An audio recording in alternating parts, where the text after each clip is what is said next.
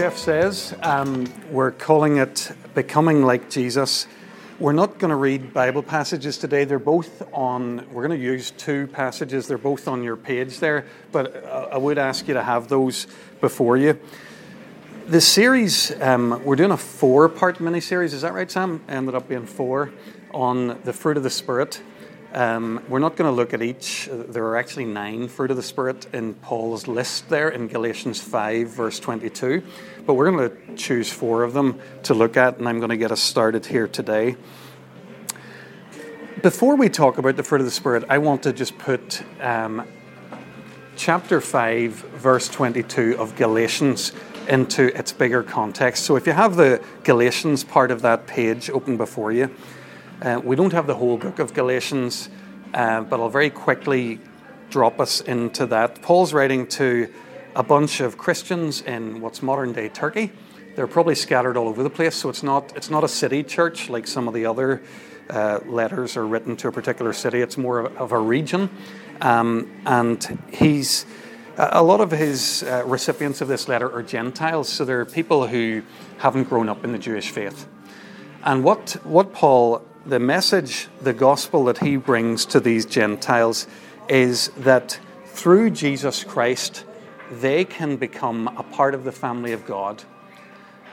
Every bit as much as a Jewish descendant of Abraham was part of the family of God, because Jesus came, the, the borders of the family have been widened.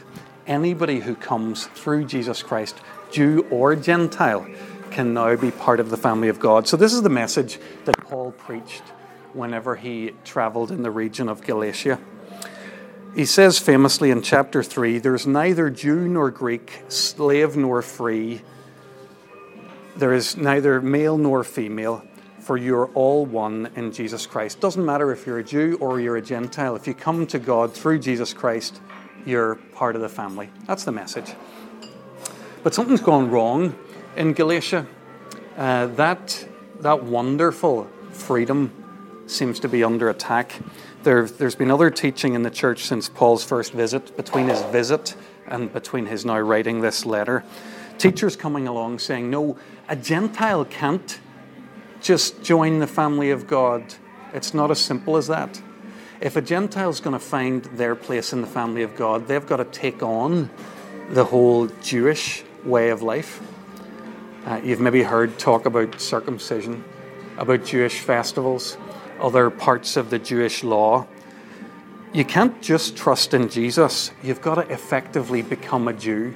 So that's, that's what's at stake here with this uh, letter to the Gentiles.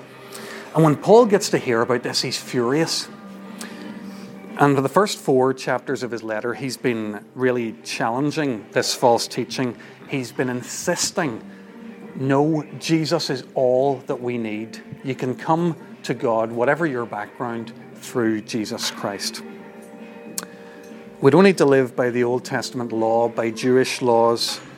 Instead, we live lives of freedom. We live with Christ in us, and we walk by His Spirit.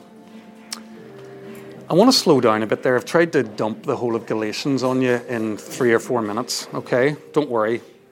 We can slow down a wee bit now this news that you get to be in the family of God and that you get to follow Jesus Christ without obeying laws, it's quite troubling for some people in Paul's times. It stressed a lot of people at the time of the Reformation, too. If you remember your Reformation theology or anything of that history, we're thinking about that uh, 500 years anniversary of Luther uh, last year. This idea that um, we can come to God, that salvation is by grace through faith in Jesus Christ, that it's nothing to do with our works and what we do, so that none of us can bring anything with us to God. It's all by grace. This, this teaching was troubling in Galatia, it was troubling in the Middle Ages, and it's still troubling now. Because here, here's why it's troubling because we start to worry if it's true that a person can come to God regardless of their own works, then surely once He gives them His grace, once He forgives them, will they not just go on living these immoral lives? That was a question for Galatia, a question for the Reformation, still a question for us today. How, if you're received by grace, how do you live the Christian life? Well, Paul's point is you don't live it under the law, but nor do you live it in a lawless kind of a way. He says there's another way we're called to live. We're to live our lives in the power of God's Spirit. Okay? It's not in a vacuum. It's in the power of God's Spirit given to us by Jesus. Now we're into Galatians 5, and you can start to really look at that page in front of you. Look at verse 1. Paul says that the gospel is about freedom. It, it's not about law, it's about freedom. It's for freedom that Christ has set us free. Stand firm then, and don't let yourselves be burdened by a yoke of slavery. You're free don't let anyone take your freedom. That, that would make Paul cross if he was here today. If he had a sense that we were calling ourselves followers of Jesus Christ, but we're living under rules and, and laws in our, in our churches or in our own minds, it would make him cross. He says we're free. Don't let anyone take your freedom. But he goes on, he says that they're free from the law and from its demands, from trying to please God. But what are they free for? What, what's, if it's not about obeying laws, what, what's life going to be about? How's it going to work? He says that they're free to live lives of love. Three times here in chapter 5. Look with me, verse 6. The only thing that counts is faith expressing itself through love. Verse 13. Don't use your freedom to indulge the sinful nature, rather, serve one another in love. Verse 14 the entire law is summed up in a sim- single command love your neighbor as yourself. We're free from the law to live lives of love. That's great, Paul, but it's not easy. You ever tried loving some of the the guy at the desk next to me? You ever you ever tried doing this? So uh, this stuff is is you know. Do you know how difficult it can be to love? Like if you were in a family like mine, Paul, you wouldn't just say that. How are we going to do this? How are we going to live lives of love? So Paul tells us the calling is to a life of love, but it's to a life empowered by the Spirit. Three times in, in those verses at the end of the chapter. Verse 16, live by the Spirit. Verse 18, we're going to be led by the Spirit. Verse 25, keep in step with the Spirit. The only way I'm going to live a life of love is if God puts something inside of me that isn't already there. Because I'm not naturally a loving person. He's going to have to put His Spirit in me. Folks, I'm nearly finished with introducing the fruit of the Spirit to you here. I want treat this as an introduction for this whole series, okay?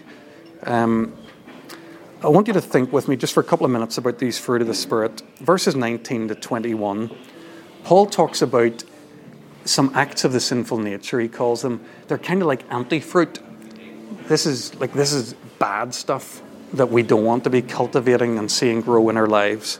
Then in verse 22, he finally talks about the fruit of the Spirit. If we're going to get this, if we're going to get these next four weeks, we need to understand something, okay? Uh, if we're serious about becoming more like Jesus, seeing the fruit of His Spirit grow in our lives, we've got to, got to see how this all works. Look at verse 22. Okay, that's the fruit of the Spirit. That is not a to do list, okay? If you go away and write out those nine things and say, must try harder in these nine areas, then we've missed the fruit of the Spirit, okay? Paul's not saying, stop doing that stuff in verses 19 to 21, start doing the stuff in verse 22. He's not saying, you know, Moses gave you 10 commandments things have got better since Jesus. There's only nine things that you have to try and do. You know, here they are, a new list of commandments. He's not saying any of that. Let's let's let's let's trust his intuition, he's used a metaphor. I'm just looking around to see how what, what happens when I say the word metaphor. Do people go nightmare? You know, I'm a chartered accountant. I'm not a literature background. You know, do people we know what a metaphor is? Sort of. Let, let's let's try this out. So Paul Paul says he doesn't just say here's a list of things. He calls them fruit. He wants us to think of them in a particular way. So so let's let's think for a second about fruit. It's a natural thing okay? You, you can't really force fruit to grow, right? Let's think for a second about how fruit grows. If there's a tree and it's alive, it naturally, organically bears its fruit. Fruit is what you get from any living tree. So Paul's saying that these, these beautiful qualities, all of which we or, or I certainly would want, these are qualities that are going to grow naturally in the life of a person who has the Spirit in them. So you can't force this. Maybe that's good news. Well, it's kind of good news and bad news. We can't do it, but if we open ourselves to the life of God's Spirit, we can trust that naturally He will do it. I had a I had a fun time. It's probably coming up about I don't know a year year ago. My wife took away my wife and my son were away on a youth weekend from our church, so I was left for 48 hours to look after my two daughters. They're like 10 and 12. So I'm not the greatest intuitive parent in the world. If I just say that, you know, they're, they're still alive, they've reached their teens, I'm counting that as success. But for 48 hours, they were under my care. So we, I took them away. We have a wee cottage. I took them away to the wee cottage for the weekend uh, late on the Friday night, we stopped off at the Chippy for onion rings. This was about half 11 at night. It was just before the pubs were about to get out. We were in there for a big portion of onion rings. Um, Saturday, we had fish and chips at some point, and then I think we had a Chinese for tea. So, my daughter on the Sunday morning, to me, she just looked at me and she said, Dad, can we have some fruit? Now, my kids have never asked me for vegetables or fruit, and I thought, whoa, this is this is a bad moment. That some, I think this this the best way to read Galatians five twenty two is, is is like a, an invitation, right? Here's an invitation. God says to us, "Here's what I can grow in you." And our response is, "Lord, I'd love some of that. Can I have some fruit?" Could, could some of these qualities start to, to grow in my life? Guys, I, I know you're here just now for an hour out of a corporate sort of a, a world. It's a world of developing your skill set, it's a world of growing your competencies. But I want to ask you to think about something else, okay? Forget for a second about your abilities, your earning power, your reputation in the industry, forget all about that. Think for a second about your character. Not what you can do, but who you are and who you're becoming. Because that's the territory we're in here with this fruit of the Spirit. This fruit is going to take time. I think character takes time. It's going to take as much time as God's going to give us for this fruit to grow in our lives. But let's invite the Spirit to come and to, to grow this fruit in us. That's what this is all about. All right? I've used way more than half of my time to introduce the series as a whole. I'm going to use a, a final fraction to deal with the first of these fruit of the Spirit that we're going to look at, and it's, it's love. Right? So if you look there again at 522, you'll see that it's first in the list. Whenever Paul talks about the kind of fruit that the Spirit's going to grow in our lives, he starts with love. He's actually been talking about love before he gets to his list, so he's kind of paved the way. Love, love feels, it kind of feels bigger than the other nine, almost like an umbrella that can go over the whole lot. And whenever he he starts with love and prioritizes it, I think Paul's putting himself in the company of Jesus. Do you remember the time the lawyer came to Jesus and he said, Jesus, what's, what's life all about? What's the, what's the most important command in the law? Jesus without thinking. It's love. Love God. Love the Lord your God with all your heart, soul, mind, and strength, and love your neighbor as yourself. He sums up life in this invitation to love. So Paul, Paul follows uh, with Jesus here. If you flick your page, guys, the, the way we have to do this, probably with this series, is once we get as far as we did in Galatians, if you think about it, I'm really just preaching one word on a list now, aren't I? I'm talking about love. So, a useful thing to do is to choose a part of God's word that amplifies that. So, we're going to spend the last few minutes thinking about love from uh, 1 John 4. If you look with me there at verses 7 to 12, verse 8, it says there that God is love. That's a truth that's often quoted. Uh, it's a truth that we, we love. Um, and John uses that phrase here in this passage. I think we can notice three things, three important things that John says about love here. First of all, he says that God is the source of all love. Look at verse 7. Love comes from God. All human love comes from God. He's the source of it. God, you see, is He's love through and through. I wonder, do we still believe that? I stood outside City Hall there in early June at a, a an equal marriage rally, and the the hashtag that day was not hashtag God is love. It was hashtag love is love.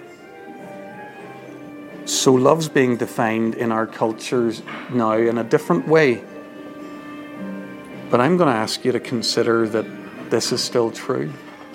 That God is the source of all love and He is the definition of love. It means that even when it doesn't look like love the way God acts, it is love. God is love from top to bottom. Even when He acts in anger, that, that often is God expressing, that's God's love defending itself against those things in the world that would undermine, that would spoil and destroy the world of love that He's created. Love's so fundamental to God's character. John says, verse 8 Whoever doesn't love doesn't know God, because God is love. So, the first thing that we see here is that God is the source of all love. The second thing, John tells us that God has given us proof and model of his love. There's a lot of talk about love in the world, um, and it's quite easy to say to somebody, I love you. People claim to love each other, but how do we know if a person really loves? Well, there comes a moment when the words don't really say a whole lot, it's the actions. It's how do we know if a person really loves us? Don't they put their money where their mouth is at some point? Some of their actions spell it out to us. Same, same with God. Look at verse 9. This is how God showed his love among us. He sent his one and only Son into the world that we might live through him. This is love. Not that we love God, but that he loved us and sent his Son as an atoning sacrifice for our sins. So, the ultimate proof that God loves us is that he sent his Son to die on a cross for us. Nobody does that except out of the deepest possible love. The ultimate proof that Jesus Christ, the Son of God, loves us is that he came to the cross for us.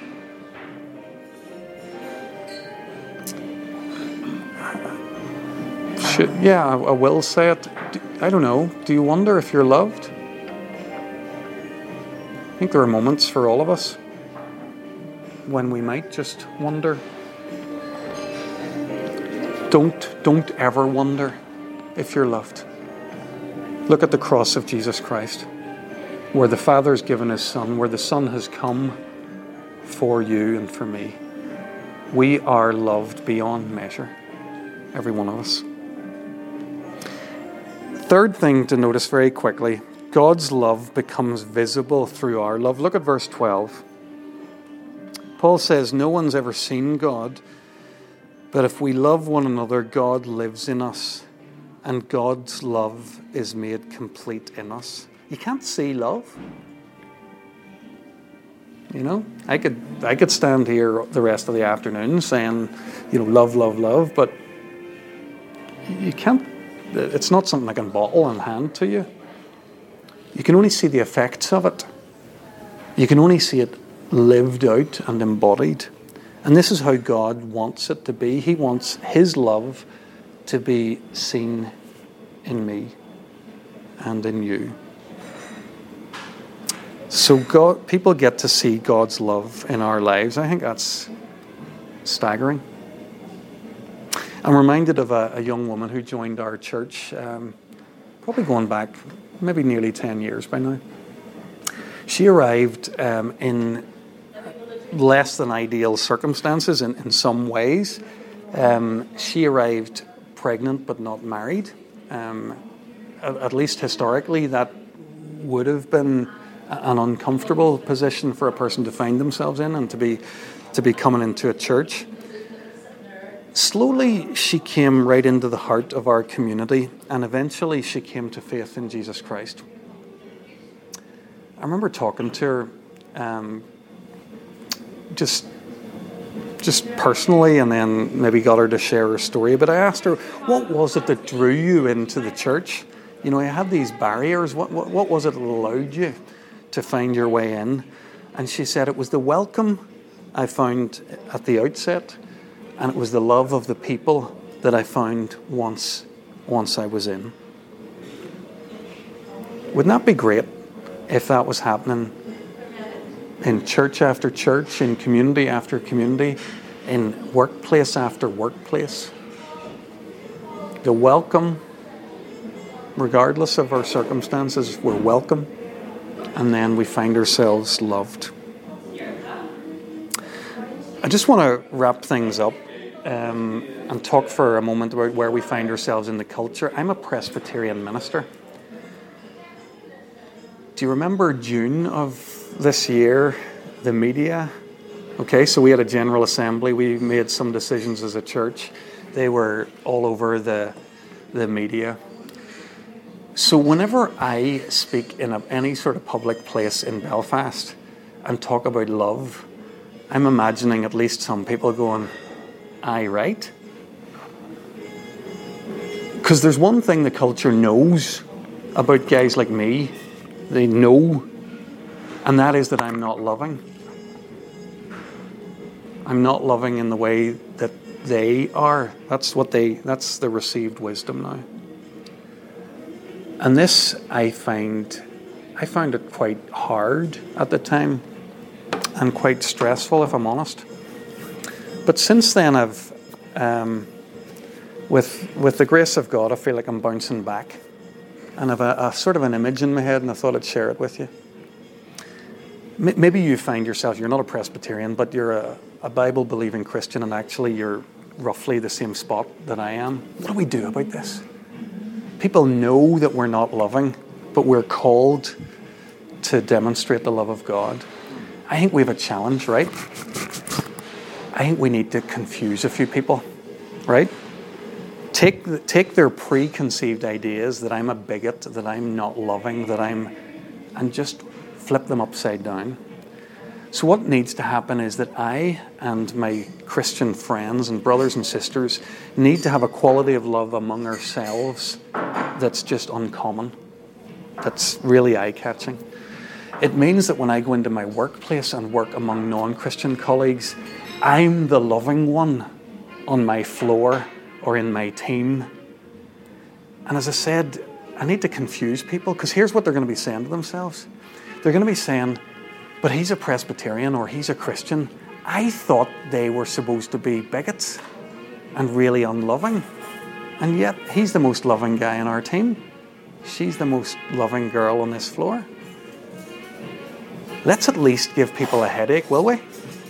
Let's at least confuse them. Let's at least uh, break the narrative open a wee bit uh, by demonstrating the life of God's Spirit in us and the love that He's going to